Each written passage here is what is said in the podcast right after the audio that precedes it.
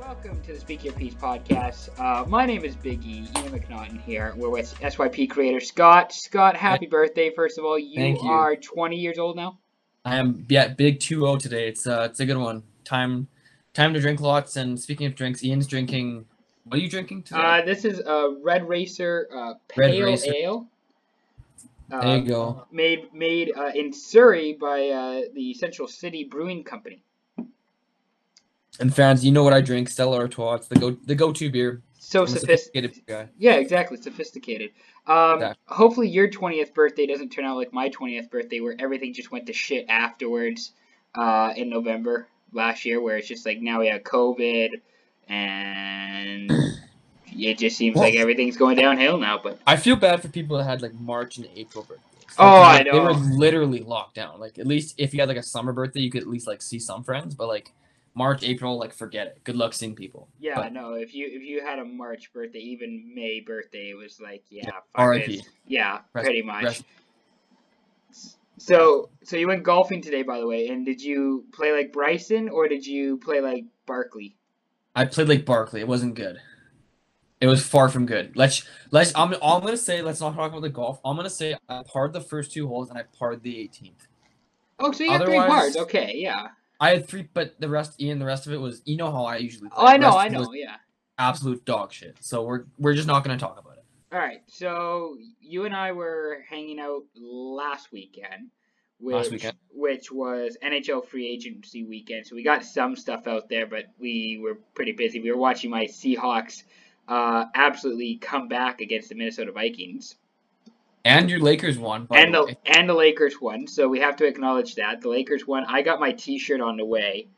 Oh, you um, do? Let's go. Uh, I didn't get my hat, but Neil basically, my brother Neil went off on me saying about how Jordan is clearly supe- superior to LeBron, and that's kind of a push. Are we going to start that debate right now? I don't want to start that no? debate right now. Okay. No, I just wanted okay. to mention about my brother saying it was a bit of a bitch move getting a, a Lakers championship T-shirt. Uh, when when Jordan's clearly the superior superior player, the better player. Well, well. Anyways, that's that's not what this pod's about. This is a hockey pod, so we're we're turning we're turning into a hockey pod this time. Yeah. Um, but the big, I think I think we have to. I don't know if it's the biggest free agent sign, but I want to talk about the Taylor Hall signing first, because Taylor Hall went to Buffalo. One yes, year, he did. One year, eight million dollars. He's basically just banking on himself to do well. If he puts up seventy points, he signs long term there. Hot take. I mean, it's actually not... Here's the thing. I know he said he wanted to go to a contender, and Buffalo is not really a contender. They're not, yeah. They're, they're far from it. They're a bit far from it. But, I mean, there's Jack Eichel, who is really good. If you don't watch Buffalo games, you know that you, you, you should, because Jack Eichel's good. Um, that's the only, that's your only reason to watch Buffalo, really. Maybe. That... And, I, I, and, I I was gonna say Darlene. Okay, yeah, Darlene's good too. Uh, and but yeah, yeah, you have Eichel, Eric Stahl's there, which is right. something. Yeah. Um, Dylan pop- Cousins is on his way. Dylan he, Cousins. He'll, is prob- he'll probably be there this year, hopefully. He's good po- enough now. Possibly, but it's kind of thinking about this, like just thinking about the Sabres here. I mean, their goaltending is not very good. I don't think Linus Ullmark and Carter Hutton are that good. No. They're they're, they're an okay tandem. They're nothing special. They're worse than Nashville's, like, two tan, like tandem. Well, of course they are. Pekka Rinne, U C Saros. Of course they're not as good. So, but I actually don't mind the Hall signing. I don't mind. I, I think it works for both teams, because Buffalo gets Hall, who's probably... Yeah. He, he's, like... one of their best wingers they've had in a long time. He's, I think he's the guy that can match Eichel's ability, and I think him and Eichel together is going to be fun to watch. There's, there aren't many teams or even like lines in the N H L that are quite like that. I think it'll be Hall, Hall Eichel, and Olsson. I think that's what people are projecting. I, like, I, I think so. Pretty, yeah. That's pretty bananas. There's a lot of. That's a lot of speed, a lot of skill, and they're Hall and Eichel are both. They can play physical, and Olsson's obviously a good finisher, a good guy around the net. So Look out for that Buffalo first line. They're going to be top ten in the N H L in terms of first lines. I mean, right Hall didn't really have a great opportunity in New Jersey last year. Yeah. He kind of had something in Arizona, but not really. There wasn't really a center there. I guess Derek Stefan was their best center. And but he's not Jack Eichel. No, God, no. He's so far from So it makes sense for Hall to go to Buffalo, I think. And it, absolutely. It, and there's a yeah. world in which, like, we start the season in January, the trade yeah. deadline's in March, and he's only there for two months. It's a possibility, yeah. Realistically. So, so not that that'll happen, but you never know. It just, depending on how the season goes and how they've scheduled it all, but mm-hmm. um, yeah, who knows? Uh, uh, the other move I wanted to mention too was the Nashville, or not Nashville, excuse me, Vegas. The Vegas Golden Knights getting D-man Alex Pietrangelo. Yeah, I would say that should have been mentioned before Hall. That's the biggest free agent signing. I um, wanted to, I wanted to mention the Hall one because I think the Hall one was a bit more surprising than Pietrangelo. Yeah, I agree with that. That's true. No one expects him to go to Buffalo. Like you expect him yeah. like, to go to a contending like a Calgary. Well, he wouldn't go to Calgary, but like some Col- contending Colorado, Colorado or Vegas even. Like yeah, these teams in the West that are good. But I guess Buff- Buffalo's a good fit for. Anyways. Pietrangelo to Vegas. That's that's big. That's big. big. Um, big. I think Pietrangelo is arguably even probably the best D-man that they've had in their franchise. Yep. Nope. I, there's no there's no arguing that. He, yeah. He's you can almost argue for him being the best player in their current franchise. Ooh. Fleury's close. Mark Stone's close, but I think Pietrangelo. That's a good take. That's a good take. Yeah. I think he, like he's the best player. He's the most, I think, relevant name that's been signed in Vegas, maybe other than Fleury. Yeah, I think I can't really argue with that. I mean, it's just an, like the rich getting richer with Vegas, where they sign the best free agent in this year's class, arguably, in Pietrangelo. Obviously. And now they have a, a top D-man. Yeah. There's, well, they had one anyways, but they have another one now. So do you do I guess Pietrangelo Theodore? That's a top three D pairing in the N H L. Y- yeah, right? at least at has least. to be. Yeah. So, I mean, Vegas just getting better. They, I, I wanted to give them like a B grade for their offseason because they did have to move Nate Schmidt. Vegas fans but, aren't going to like that. But he was. He was a big part of that team, and he wanted again. He, I, I listened to an interview that he did with uh, some Canucks fan page, and um, he's like he loved being there from the ground up, and I think he had a, some this connection with Vegas, and that was really cool. And he was he's a heart and soul player. Like you don't expect a guy like that.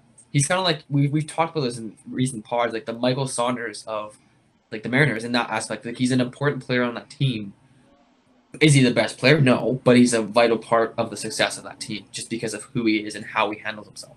He means more to that actual team than the team he's going to. Yeah. Like, like if oh, that, definitely. If that makes sense, yeah. I mean, the Canucks are going to love him, and he's going to be he's going to help Hughes out a lot, just that veteran experience and getting the like getting the uh, some tips and stuff from from Schmidt. I think that'll be a l- really helpful for Hughes. But again, Vegas is losing a lot. Yeah, yeah. No doubt. Yeah, I, I, I love them. I, it's kind of it's a tough move, but a move you kind of have to do with Pietrangelo bringing him in and then getting Schmidt out of there. Yeah. Um, you don't have the cap room. They didn't have the cap room to keep both. Yeah. It just didn't happen. It, so. it, it, unless they find a move for Fleury here, mm. which I, you know, they've been talking about how they they want to keep him. I, well, I, they have two number one goalies right now. You have so. two, well, you have two number one goalies. Leonard is, I think. going through surgery, or he's had surgery and he's recovering, so I don't know if he's going to be start for whenever the season, the start of the season is. Yeah. Um, but there's a world, you know, you can keep Fleury and pay whatever twelve million dollars for the two of them, for Leonard and Fleury, or you can yeah. make a move for Fleury, get some cap space, and see who knows. They got some. They got a couple other guys like Alex Tuck might be on on the way out too. Um, yeah, Vegas is going to start running into some cap issues for sure. Yeah. Uh, I want to also mention, you mentioned the Canucks. So yeah. they had one of the, them in Montreal, I think maybe even Toronto, had like the most polarizing off seasons. Where, Definitely. Where you lose Markstrom and you lose Tanev. And, and you lose Stetcher. And you, you lose, lose like You how do you lose two right shot defensemen that you home you home have or your homegrown defensemen that are both right shots? I just don't. I, I can't. So it doesn't make sense to me. So like, with Vancouver, I, I I thought them as having like a C plus or a B minus off season because they don't deserve a B. A B minus, B minus, B minus okay. or C, B minus or C plus, excuse me, because okay. they weren't going to pay Markstrom that contract. They couldn't afford it. They couldn't afford it. The term didn't make any sense, so they weren't going to do that contract. Yeah. The Tanev thing, that's the one where it's like, okay, sure, four and a half for four years. They have yeah. they have some decent depth in in their you know. system. They got Yolevy and Wu, and they might be something. Who knows? Um, the Stetcher one hurts because that one stinks because he's a he's from Richmond, B C. He's, he's like yeah, that's gotta sting. And he was affordable. Like one point seven million on the cap is not egregious by any means. I guess he didn't fit. Well, I guess I, I don't know what Jim Benning was thinking, but I guess he didn't fit what the Canucks wanted. And again, Izzy, he's a lot like Quinn Hughes. He's just a not as good Quinn Hughes, and I think. Oh, yeah. They were hoping Stetcher would become a like a power play quarterback and someone that could run the offense, but unfortunately, there's a guy who's better suited for that than he is. I think that's he was kind of just like left out, and he had to go. Some he had to be expended. I was Stetcher. I was really shocked that the Red Wings got him because I really thought he was going to be in Vancouver, and it's not yeah, like well, yeah. and it's not like he's a bad player. He should be at least no. at least playing top four minutes in in Detroit and probably would be in Vancouver. He'd be top six on a good team, on a like a team with four solid defensemen. He'd, he'd be a, a yeah. premier third pairing defenseman. So, and then the Toffoli one, I think it hurts the mer- the most. I think that Toffoli trading for like they gave a lot for Toffoli, and then they yeah let a, a, fir- wait, a first round pick and Tyler Madden, Tyler Madden, and someone else Schaller. Schaller. Yeah, Schaller. Yeah. And he, and he was more of a cap dump, but I mean. So. Toffoli, Toffoli's cap hit wasn't egregious either. Like that was four and a quarter. I think that Montreal paid, and Vancouver... and for the experience and like the skill and kind of just intangibles that you you can't find. Yeah, often like yeah, that gonna, was now you're that gonna. Was shocking. I was gonna say well, because now you're gonna go on the market and you're gonna try and draft or you're gonna try and find somebody to. Basically replace Tyler Toffoli when you already had Tyler Toffoli on the market and you could have just signed him. But I guess question for you, Ian, is then like the Canucks have a deep farm system. Yeah. Do you think Adam Gaudette fills that role next year? No. Or no. I don't. Like, I, I don't. I don't. What think about Fer- Ferland? No. I think no? Fer- Ferland. I think I would not be trusting him a whole lot with his injuries. I don't think Gaudette fits that. I don't think he, he's not as talented as Toffoli is.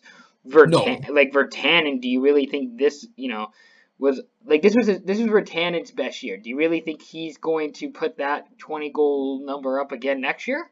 Yeah, I think so. Again, he's young. He's a young guy. Who again, his type of how he plays the game. It takes him experience to learn how to control and kind of rein everything in. Because he's a he's a speed guy, so. Often, like, he needs to just slow down and take a look and think of the game. Once he gets that, the process and the the thought process behind the game, he'll start to play better and he'll start to put up better numbers like he did this year. So I think with Jake, the older he gets, the better he'll be, personally. But I, I don't again, know. I, we'll, I, we'll have to see what happens. We'll have to see what happens. I think they have maybe about two million dollars in cap space left. And they, yeah, and they still have to re-sign Vertanen uh, and yeah. Gaudette. And then they have Hughes and Pettersson next year. And that's just it. Those, no, these are no those guys you have to sign this offseason. Like this is the offseason you have to give them a Hughes big, and Petey? Yeah, this is the year because you don't well, want to have to deal with that bullshit next year. Bullshit, you want to yeah. deal with that right now. Well, they're both R F As, aren't they? Yeah, but you don't want So like, then you have the offer sheet thing too. You have the offer sheet thing too. And obviously they're fucking they're gonna have another like Who who here wants to say that Petey and Hughes are going to have a bad year next year? No, no one can so, say that. So you... their their value is only going to go up. Now is the time you re-sign those guys. Fun by yeah. the way, by the way, fun fact.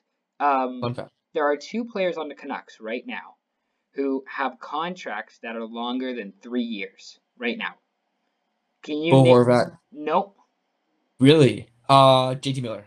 Nope. Thatcher Demko. No. The two guys who have contracts right now, currently, with more than three years on their contract. Okay. Tyler Myers. And, and Lou Erickson. Nate, Nate Schmidt. Whoa. Those are your only two guys that you have with more than three years left on your deal, on, on their deals. The Tyler Myers one makes me laugh. The, the Tyler Myers one I had a bit of a chuckle too when I saw that. I'm not That's gonna close. lie. That's but, fun. But I mean, like, like, I know they were talking about trading Bessert this offseason, which no, I don't, I don't, I don't get that. I know he didn't look totally confident in like the final few games against Vegas, but anyways. Yeah. You re-sign Hughes now. You re-sign Petey now. I think Horvat still has two years left on his deal, and maybe the same with Besser. But he's gonna get. He's gonna want big money too. Yeah. How do you fit it all in? How do you fit it all? Um, well, it's I, the same thing as Toronto. I don't know how. Speak, yeah. Speaking of cap issues. Okay. I don't know how how the fuck Toronto gets Thornton, uh, T J or T J Brody. Yes. Zach Bogosian, second yes. winner to Zach Bogosian, and yes. Wayne Simmons. Plus, they have four guys to half their cap hit. Don't, I just find that ridiculous. Don't forget about the legend Jimmy V C, who they also signed for like yeah. seven hundred K. No, um, yeah. that's essentially what Toronto is now. Uh, Toronto is pretty much the top end guys get paid, and then the bottom end guys get nothing. Because basically, I think Bogosian is on a million dollar contract. Thornton is on a seven hundred, like he's on, yeah. he's on league minimum, which he should definitely outplay that contract. You would think Simmons, think so? is, yeah, Simmons is on league minimum, which he didn't have a great year last year. Yeah, and this I, is a prove. This is, he's got to prove himself this year. And uh, then T J Brody, what's he at? Uh, I think he's at five million over four years, so he's got a twenty like, million dollar. How? How can, can Toronto? I, Can I also just say with Calgary for a second, I think the Tan like replacing Brody with Tanev or replacing Tanev with Brody, uh no fucking I had it right. Oh, the first no, time. You had it right the first time. Yeah. Uh, replacing Brody with Tanev, yeah, was a bad idea. Is a bad like a significant downgrade. And I get that you and I have had this conversation with the Flames about how they need to just kind of either blow it up or change it up. Um, because you you know if you do the same thing again and expect different results, you're kind of crazy. Well, based on what they did this summer, I think they're changing it up. They're not going to blow it up. And I think Markstrom's a better goalie than Rittich, than Big Save Dave. Yeah, I mean, the, the issue with yes. Markstrom... No, no, I'm not arguing that. Like, the issue with Markstrom is that that's a, that's going to be a bad contract. And we see that with we see that with Calgary all the time, where they just give out, like... People wonder why Calgary have had goalie troubles. Well, you give out stupid deals like fucking six years for Markstrom. That dude's going to be thirty-six. Like, okay. So in three years. Yes. When Dustin Wolf is ready. Former Everett Silvertip. I am kind of biased with this. But sure. if, if Dustin... They also have Tyler Parsons. But anyways. If one of those guys is ready to play in three years. Sure. It's your starting goalie in three years.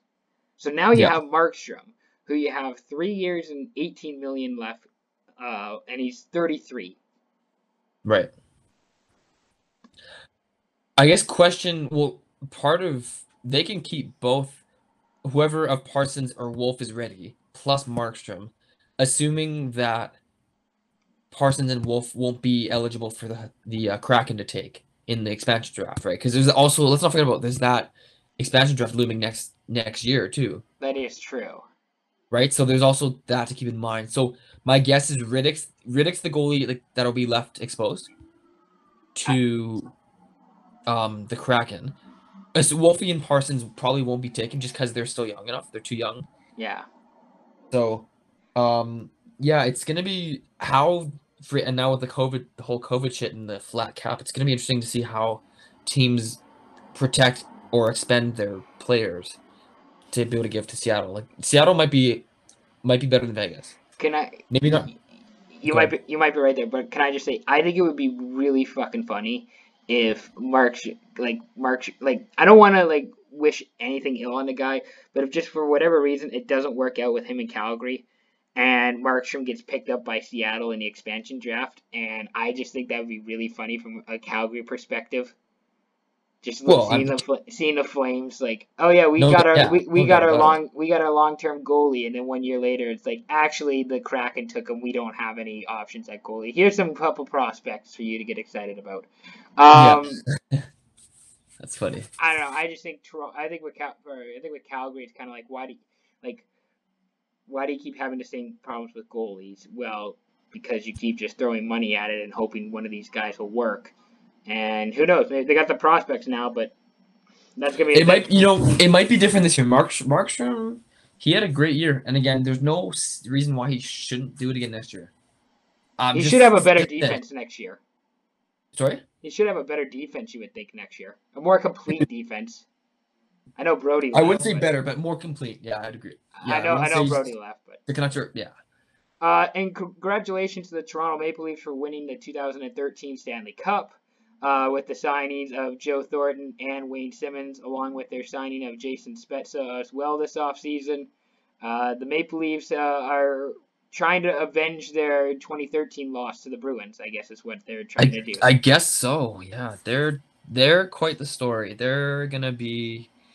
Yeah, we'll see what happens in uh, Leaf Leaf Nation. We'll see what happens. Can I, I also have to say this, uh, because Andreas Janssen got traded for Joey Anderson. Uh, Joey Anderson was the captain of t- the Team U S A junior team a few years ago. Uh, Joey Anderson is good. You're going to like him, Toronto. You will like Joey Anderson. I think he's better than Andreas Janssen, personally. I think he's more effective. I I, I think Janssen's more talented, but Anderson yep. is kind of more what the Leafs need in a bottom six. Like, here's the thing with well, the here's the thing with the Leafs is that their top four guys are Matthews, Marner, Tavares, Nylander. Sure. And then yeah. you you let's say you also throw Nick Robertson and Mikheyev into the mix, or or yep. Z- or even Zach Hyman. They're... I should say Hyman and maybe Engvall too. Like you throw those guys in there. Hyman and Mikheyev are your are part of your top six. So yes. then you so then you like Toronto's got a bunch of good wingers. Like I wouldn't really worry about losing somebody like Janssen and Kapanen because you got you already have a bunch of those guys in your system. Yeah, you oh, don't exactly. you, you don't you don't have a Joey Anderson in your system, so yeah, that I would say the Joey Anderson trade was a good trade for Toronto, and a, a kind of a necessary trade. They kind of had to.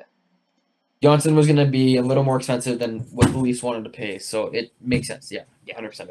Uh, another team I want to discuss is the Montreal Canadiens because they. They've had quite the offseason. They are a team that looks like they're trying to be playoff contenders. I don't know what the Montreal Canadiens are. I mean... I don't know. The Josh Anderson move, like the, the actual acquisition of Anderson and then signing him, I get it, but like I like Anderson. I don't like that contract, and I don't like what they gave up to get him. I think the Habs lost that trade. I think Domi's a better player than Anderson. Yeah.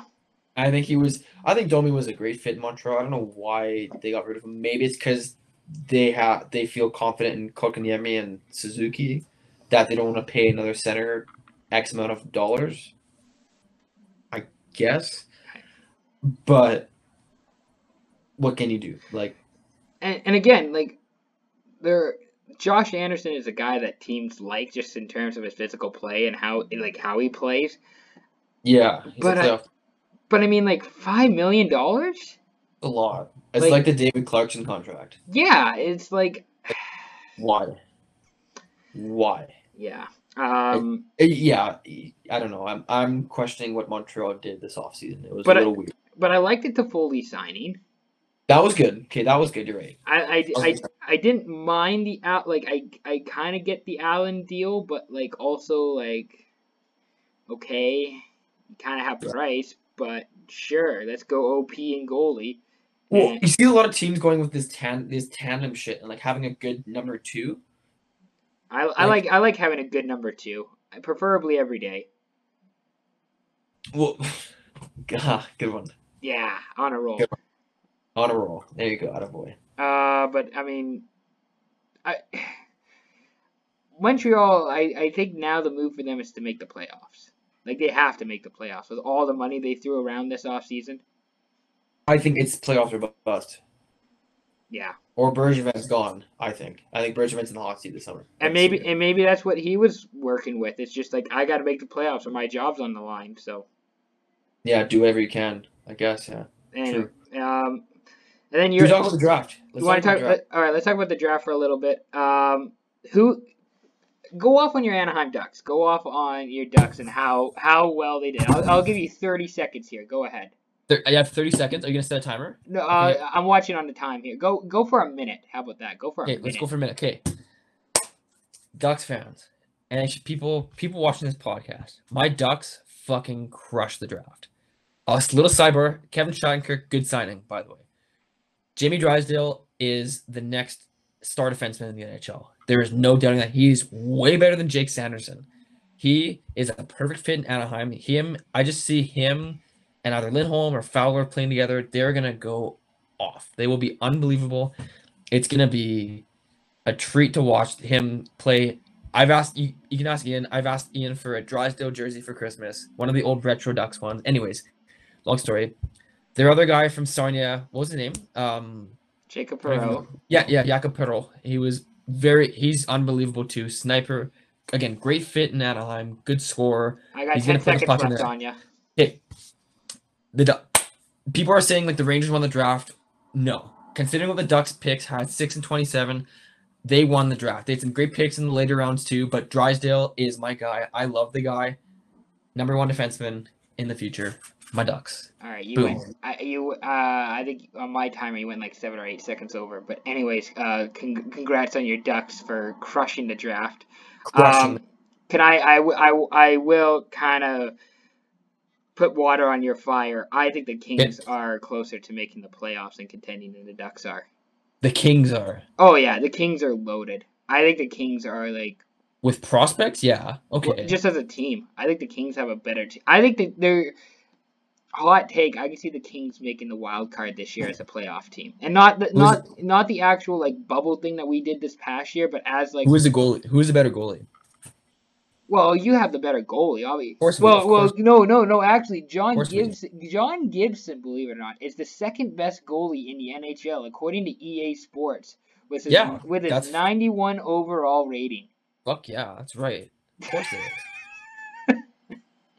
If you put him, like, hear me, hear me out. If you put him on a team with six solid defensemen, he is a top five goal in the N H L, no question. But about no, he, but he's he's on a team with who's your Fowler, Fowler, Lindholm, and Manson. That's three defensemen. Okay, Our other three okay, guys okay, are three, essentially okay, minor league defensemen. Okay, three, three quality or above D-men, and there's he's still pulling in a second overall ninety-one rating.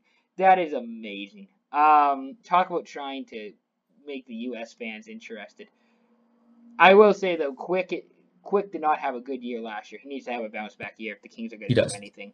Um, but that's kind of my hot take. The Kings are much closer to competing for a playoff spot than. Well, you, well, you're full of shit then. That's Am I full of shit? Okay. You're um, full of shit. Well, we should. Am have... I biased? Maybe. We should have we I'm, should have a bet then as uh, who who we think is gonna who, oh who makes the playoffs first, the Kings or the Ducks? Yeah. Twenty bucks. Twenty bucks. All right, deal. Bet. Bet. All right, live. So fans, we're already Ian gambling has, on a podcast. That's not great. Well, now that means we actually have to follow through with it. So yeah, that's so we do, that's we, part of the issue. We do have to follow through with it. Um. Okay. Should we write, should we write it down? I got, we'll just keep it in mind. Whoever okay. makes the playoffs first. Yes, if Anaheim. It's on a podcast, so you know we know it. You know we know it. Yeah, true. Um, I think your you know your Ducks had a really good draft. Uh, I kind of laughed at the Oilers for not taking a D-man. I thought that was funny. I know the draft isn't where you take your team needs, but I just figured like we're the Edmonton Oilers, we don't need a D-man. And then also kind yeah, of but at least they didn't draft a small forward or a small winger. At least they drafted someone big and physical with some skill. They that's only, I that's my only takeaway from that. From the other words. the other funny thing was the Toronto Maple Leafs uh not draft refusing to draft anybody over six feet tall because in Toronto short kings stand short kings rise in Toronto. Um, so kudos to uh, people are saying this the uh, Amirov kid's gonna be like Kucherov though. That's what people are saying. Again, no guarantee he'll be he'll turn out like that. But I, I've heard that too, which I I mean a little could, shocking could could happen.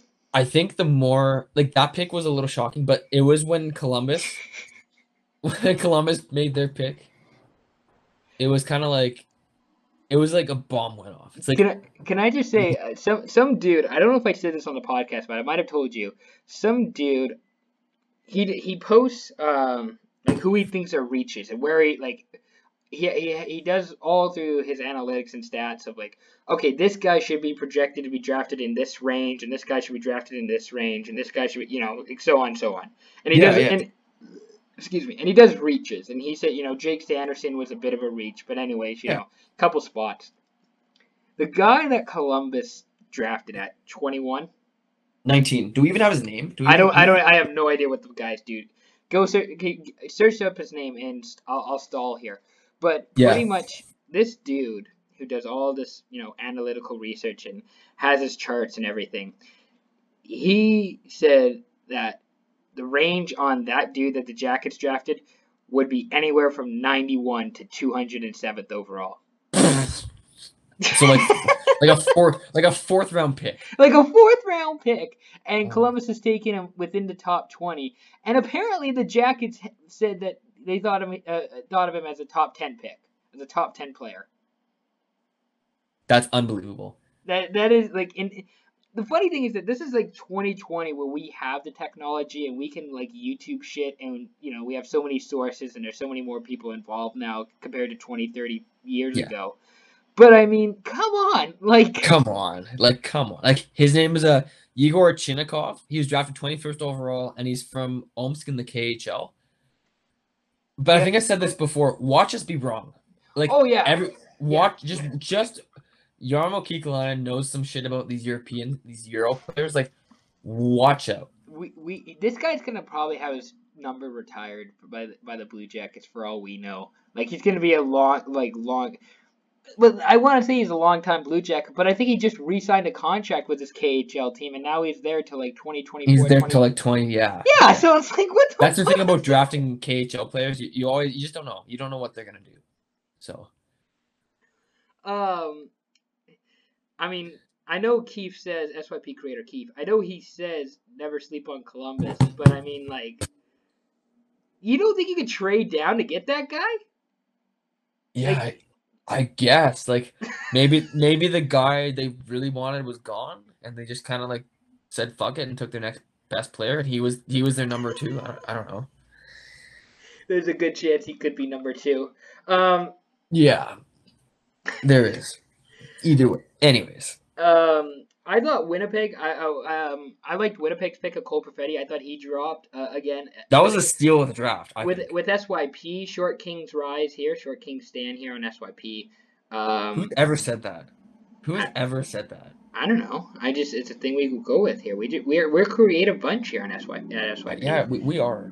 Um, that's, that's why when we do, you know, that uh, show I was talking about where it's like M T V Cribs, but it's S Y P version.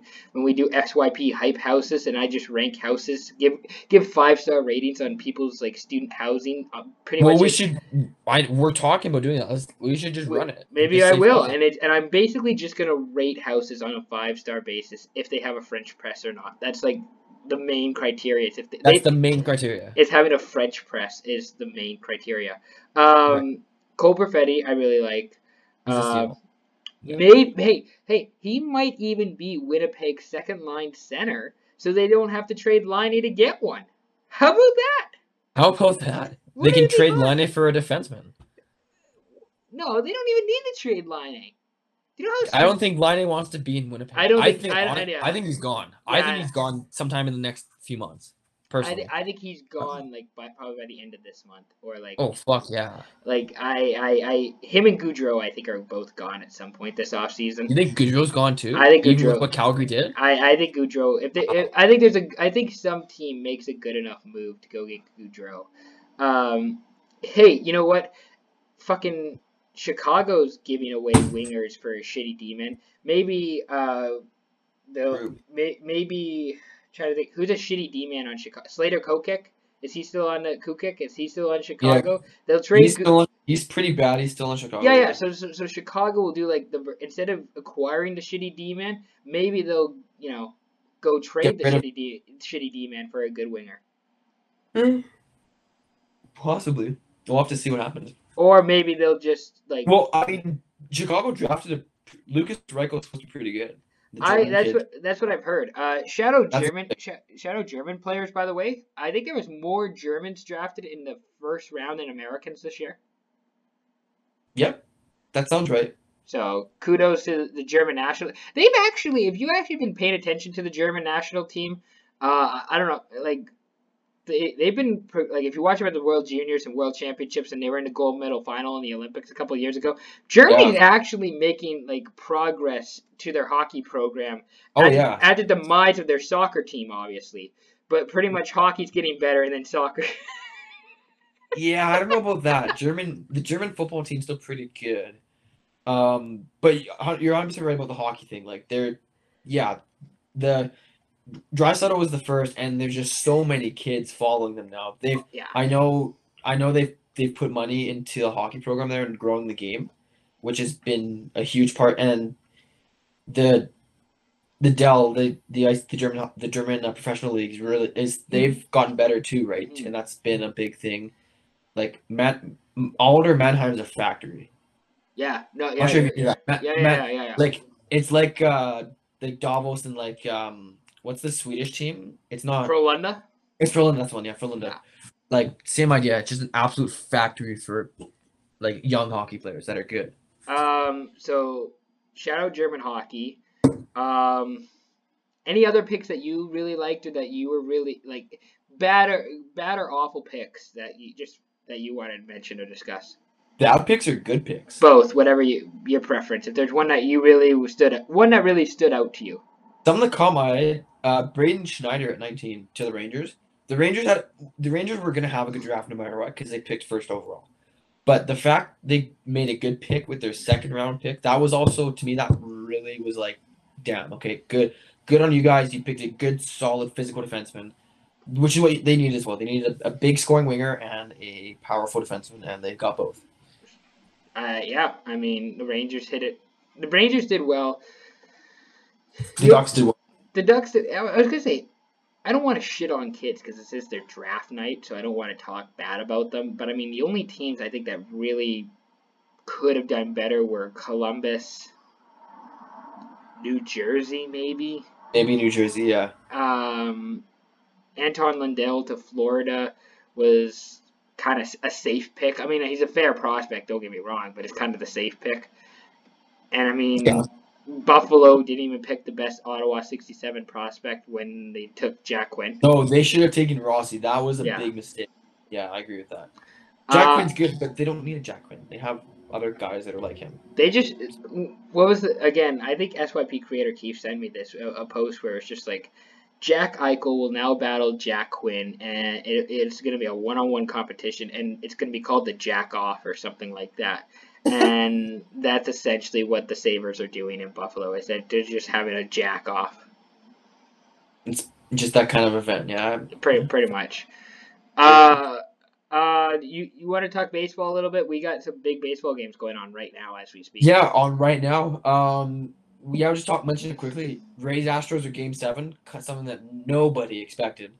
Uh, just sidebar, the Rays were up three nothing, and the Astros, who cheated last year, have come all the way back and have a chance to win. It's, I guess the game's on right now, I think, yeah. I think you're right, yeah. Uh, the Dodgers won earlier. They did, so it's game seven. The game seven tomorrow. Wow, that's big as well. Holy.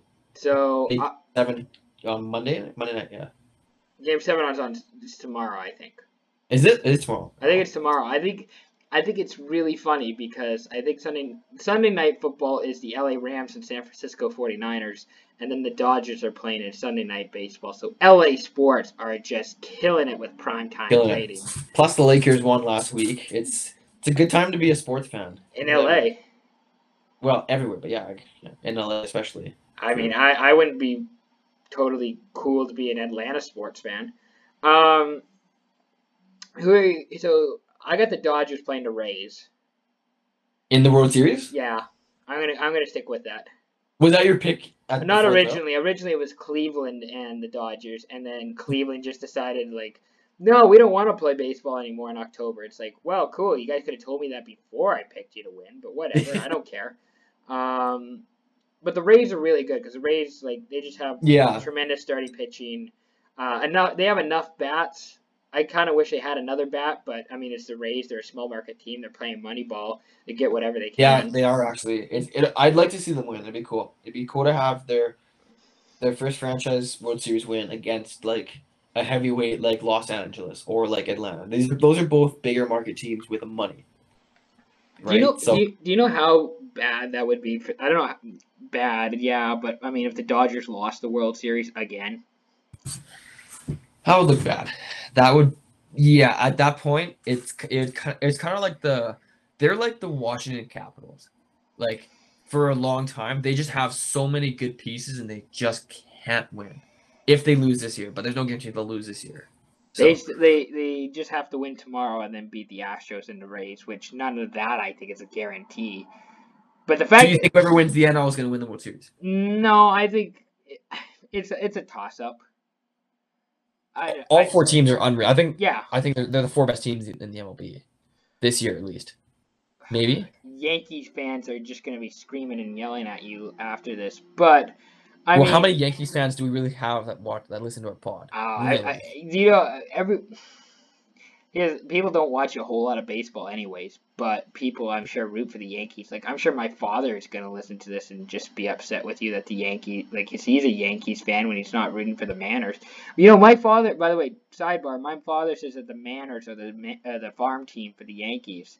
So that's just wonderful. I get to root for a fucking farm team every fucking year. Um, it just shows you shows you how good the Mariners are. So bad. So um, bad. Yeah, Dodgers, Rays. Uh, do you think do you think the Rays pull it off tonight? Do you think the Astros complete the sweep? Rays win it, but it's not. It's not a. Yeah, it's close. It'll be a close game. Rays win it. It'll be something dramatic. I just. Yeah, I don't know. It's what the Astros have done is unbelievable. I just don't think they're gonna win tonight. I think I for, saw, whatever, for whatever reason. I think I saw something that the Rays have been batting like two hundred in this series. That's not that good. Not very good at all. But also, I mean, kind of having the Astros in the World Series is kind of like you. I I don't think you win if you're the M L B. You don't win with having Tampa in the World Series because Tampa's a small market team who's not going to get you a whole lot of ratings. But I know there's a lot of people who also hate the Astros, so maybe you can get people to hate watch the Astros, but I doubt it. I guess, yeah. Well, I mean, just thinking about Tampa Bay, it'd be cool if Tampa won the World Series. It'd be two wins for Tampa Bay franchises. So we can have more COVID parades? Yeah, okay. Well, we talked about this last pod, but like the the Tampa celebration was unreal. It was. Cup. Oh no, it was it was that cool. was un, that was unreal. I know they got in shit for it, but it was it was fun. That was That was hella fun. Uh, and then all, well, actually, too, the Super Bowl is in Tampa this year. Oh, get out of here. The Super Bowl is in Tampa this year. And the Buccaneers, obviously, with Brady, I, I think they're... They're not doing that great. They're Well, they're two games back of, like, Seattle for top in the N F C, right? So, like, they still have a ways to go, the Buccaneers. Yeah. But, I mean, there's, there's a world in which it's, you know, three for three, because they don't, I mean... They don't have a basketball team. Is it possible? Not likely, but it is like there is a chance of it happening. Yeah, you, you sure. could make your bets right now. Uh, actually, probably not with the timing, but I mean, Rays, uh, Rays, Lightning, Buccaneers, parlay championships. Uh, I should probably let you go here because I'm sure you're gonna go celebrate your birthday here. Uh, yeah, any, any other final thoughts or hot takes? Any? Or... Oh, man, I gotta think about that. Um, give me a, you gotta give me a topic about a hot take. Give me some like. Some... Well, I said earlier that I think the Kings will, will, the Kings are wild card contenders this year. Well, you're so full of shit. The Ducks are gonna be have a better chance of making playoffs than the Kings do, but we've already talked about that. That's that's. I, I think that I actually I think the Canucks win the division. No, that, I don't actually think that. I was just thinking, I mean... No, okay, Vegas okay, okay. Vegas Colorado's winning the Cup. Okay. We didn't we, we didn't talk about we didn't talk about Colorado, but Colorado's winning the Cup. Good hot take. Because they got like, they got Devin Taves from the Islanders for two second round picks. Yeah. And I mean that's a fair trade. Fair that trade. is that is a fair trade. It's just now the Avalanche's defense is completely O P when you have oh, unbelievable when you have Makar, Graves, Taves, Byram, Ger- Gerard, Gerard. Like, yeah, they they have a pretty dumb. They have a, just a stupid team. Yeah. Plus they signed Brent. They got Brandon Saad for Zadorov. Like Zadorov. Total, total and, win for Colorado. And and about that trade, Chicago retained salary for Saad in that deal. That's funny. Like, I think Colorado has to win the cup this year. I just think they're that good. There's no, I don't see them losing the cup this year. It personally. has, it has to be Colorado. Uh, yeah, they're. I think they're going to be hungry now. They shouldn't have lost to Dallas. They're going to be so hungry to come back and like just crush. They're going to be first in the Central. They're going to be first in the West. It's like, yeah, look out for the Avalanche. I like that's a good. That's a good hot take. I like that. And you got a final hot take to end with. Yeah, I was just thinking about it. I was gonna say the Leafs are gonna win the cup, but I just that'd be that'd be funny. It'd be funny to say out loud. I think um, I think it no, I think it's realistic to think they get out of the first round. I anyway, that's not my hot take. We, we'll least, we'll talk about Leafs later. We'll talk. We'll do like a big preview show of the N H L season January first, hopefully, when I'm back in Squamish. Um, hot take: Tim Stützle wins the Calder Memorial Trophy next year. Ooh, ooh. On an Ottawa team that's loaded with young talent. I think he, like, Lafreniere will be good, but I think Stützle is going to surprise a lot of people. He's going to go off in Ottawa. I the couple points Ottawa. I the, the couple points I have about Ottawa is um, Dom Lucian. I can never say his name. Lucian. He he's a writer for The Athletic, and he's an athletic-based hockey writer. And but, I think one of it was either him or he might have retweeted it or whatever. But basically, they projected Ottawa's points this year to be around fifty-six. Out of what? Like fifty-six points this year. That's what the if we play a full season, the Senators are getting fifty-six points. That's not a lot. That's not bad. Not very good. Um, also with Ottawa, uh, fucking Eugene Melnyk, who's a dick of an owner, said that they were planning on having about six thousand people at Sens games, which I I think it's doable, but he made, he made the joke something along the lines of, you know, even we can get a sellout this year with COVID, ha ha ha ha ha, and it's like, you are just a complete mockery, mockery of sports ownership. Anyways, it's a good that, way to end the pod. None of those related to Stützle. I just wanted to talk about Ottawa. Uh, yeah, you're, sh- you're shitty. My hot take was about coming good in Ottawa, and then you start shitting on the Sens. Like, give them, like, give them some hope. Like, they got a good, they have some good players. They drafted two times in the top five. Like, Sanders, I know Drysdale is still way better than Sanderson. That's my opinion. That is actually, it's not my opinion. It is a fact. So, anyways, I, I love, I anyway. love, I love me some Brady Tkachuk. I'll give that to Ottawa fans. I love me some Brady Tkachuk. We love. We all love. We all love the Kachucks. Uh, their, their their Nerf commercials are really funny. They Anyways. they uh, yeah, that's a good way to end it. Uh, thank you very much, Scott. Happy birthday. Uh, thanks, guys. Thanks for coming Appreciate on the pod. Uh, we'll have a bit more later on, but for now, this is a just a quick break, and we'll be back later.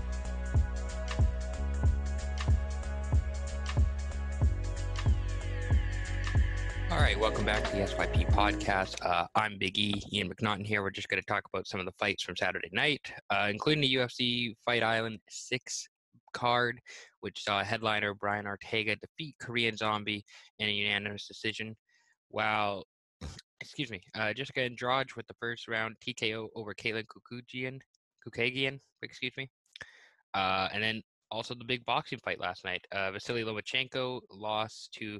Uh, Teo, Teo, oh God, why didn't I put his first name down? He lost to Lopez. Um, Teofimo Lopez, um, twenty-three years old, Teofimo Lopez. Uh, excellent, excellent fight he had. Uh, let's talk about the U F C first. So, in the U F C main event, uh, Brian Ortega, Korean Zombie. Uh, this is the first loss for Korean Zombie since his last second loss, Yair Rodriguez, almost two years ago in Denver. Um, when the guy, like, Rodriguez and Korean Zombie were hugging it out, they were having a nice fight, it was all good, it looked like it was going to you know, go to the end, go to the decision. And then Yair basically hits him with a back elbow coming straight, like ducks his head, hits him with the back elbow, and it knocks Korean Zombie out with one second left. Like the latest knockout in U F C history.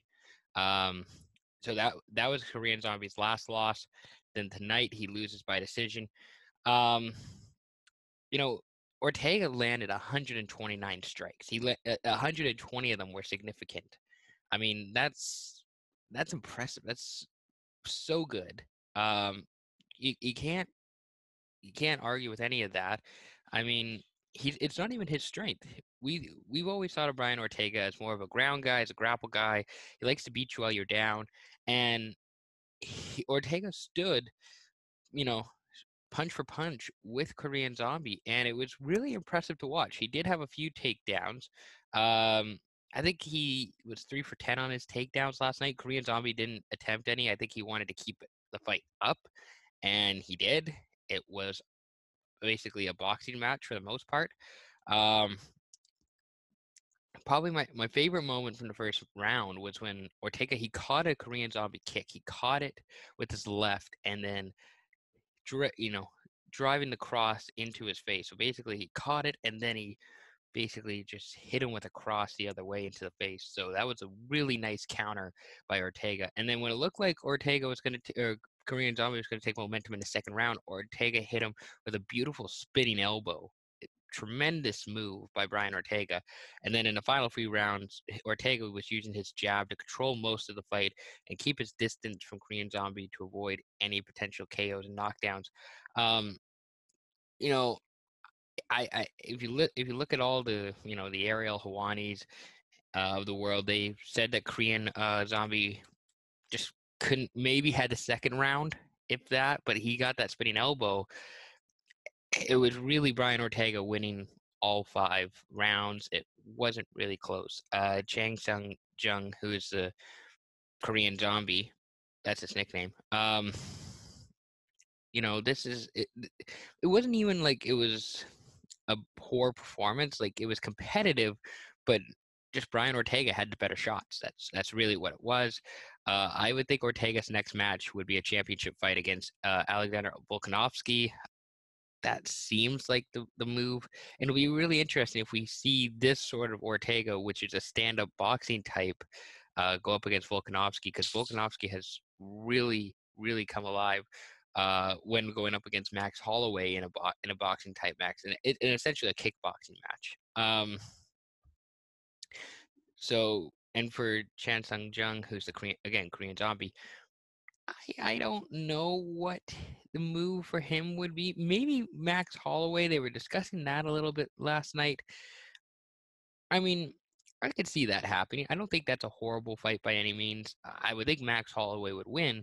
Um, but, you know, that that could also get quite a bit of attention, and you could definitely put that on a pay-per-view and people would want to watch. So, um you know, kudos to both guys. It was competitive. It was a good fight. It was, it was really for you, for, you know, beginners like myself or amateurs who are, you know, starting to get into some mixed martial arts. That that's a good fight to go and watch. That's a good fight to go study and review and see what each guy did right. Because, you know, Ortega had some really good, you know, defense against Korean Zombies. Zombie had some good shots, but Ortega was blocking them for the most part. Really good fight. Really fun fight. That was that was really fun to watch. Um, yeah, and, and no one, you know, Ortega obviously boosted his standing in, in the division. Korean Zombie didn't really lose much with his. Uh, Jessica Andrade and Caitlin Kukigian. Um, it was a first-round T K O, but that knockdown, holy shit.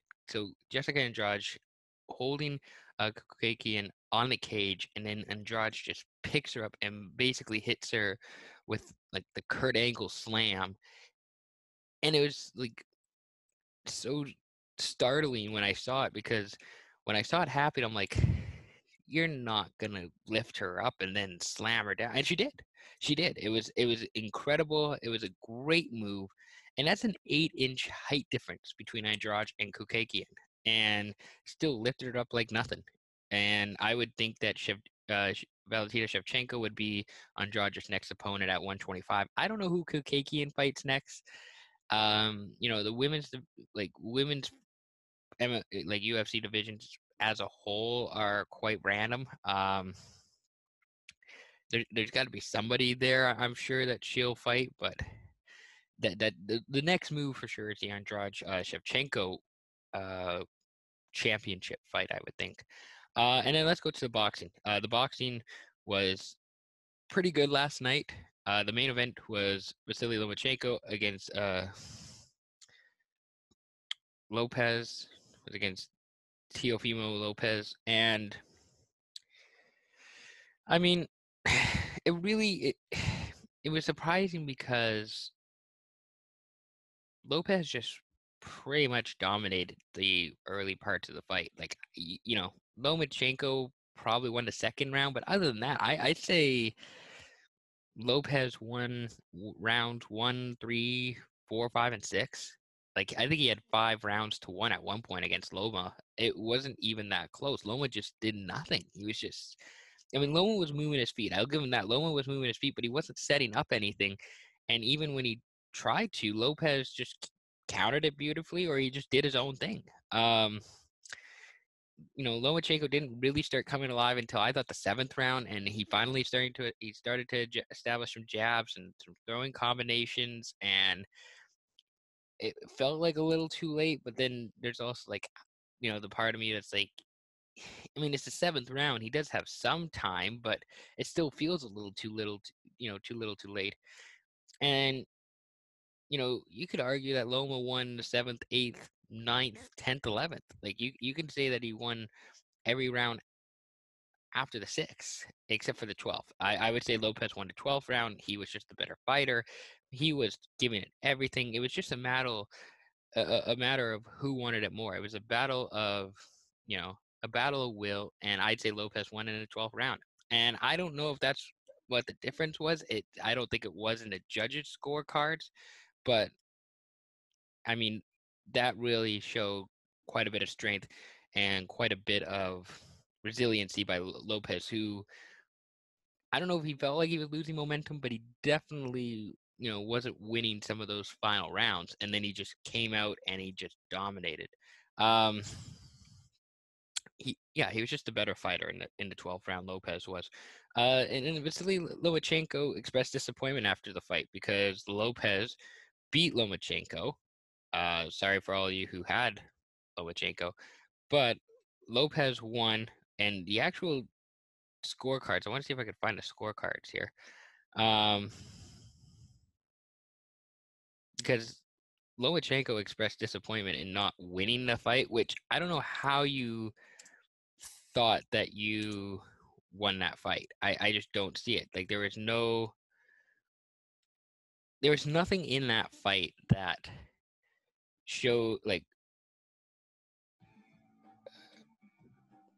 there's nothing in that fight that pretty much gave Lomachenko a win. I don't think, like, okay, I'm trying to figure out how to say this. So Lopez, the, the, the decision should have been either a Lopez win or a draw.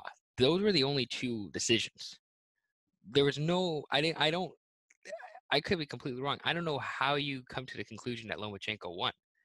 Because I, I think Lopez w- was the better fighter all around.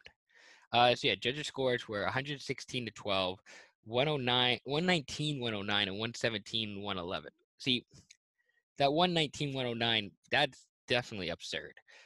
But, I mean, I, I had it one sixteen to one twelve. I wouldn't be upset if you had one fifteen to one thirteen.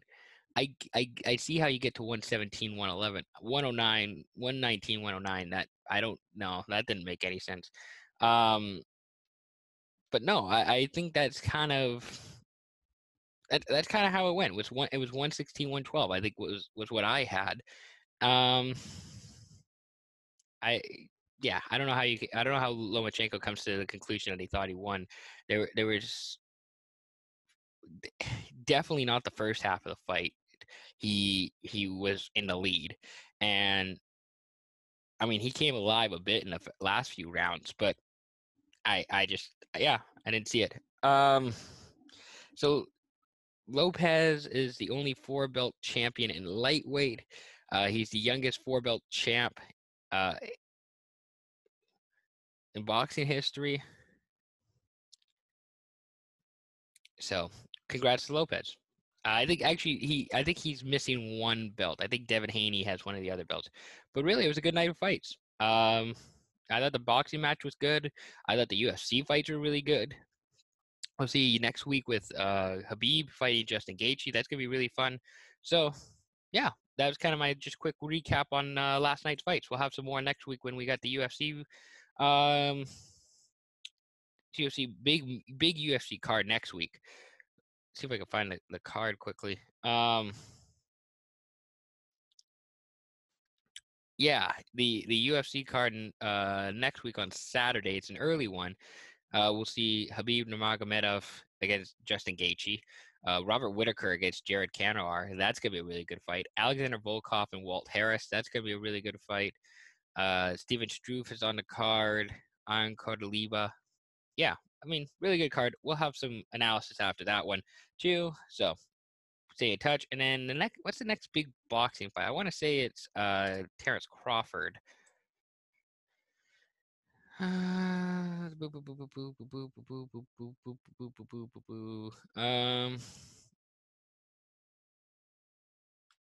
oh, okay. Uh, Halloween. We have uh, Gervonta Davis, Leo Santa Cruz. That's going to be good, you would think. Uh, just seeing if there's any other big boxing matches coming up. And that was the other nice thing I want to mention about this uh, the Lomachenko-Lopez fight was the fact that it was on cable. It was on E S P N. Uh, that Kevin Clark, who is a, a reporter, analyst for the Ringer Network, he said, yeah, this is the best fight on cable we've seen in years. He couldn't remember the last time a, a big boxing fight like this was on cable, and I agree. I can't remember um, when the last time a big boxing match was on cable, because now it's all on either Showtime or DAZN or some sort of you know streaming platform. But yeah, uh, really, really all around uh, good. Okay, Terrence Crawford is on November fourteenth, so we'll see Gervonta Davis on Halloween, so that should be good. Uh, yeah, so that's the uh, Speak Your Piece podcast. Thank you very much for listening. I uh, hope you enjoy it. We'll have some more box or more fighting analysis next week. Um, at the with the Habib fight. So thank you very much for listening. Uh, hope you enjoyed the conversation with Scott earlier. And uh, yeah, thank you very much. Have a good rest of your day, everyone.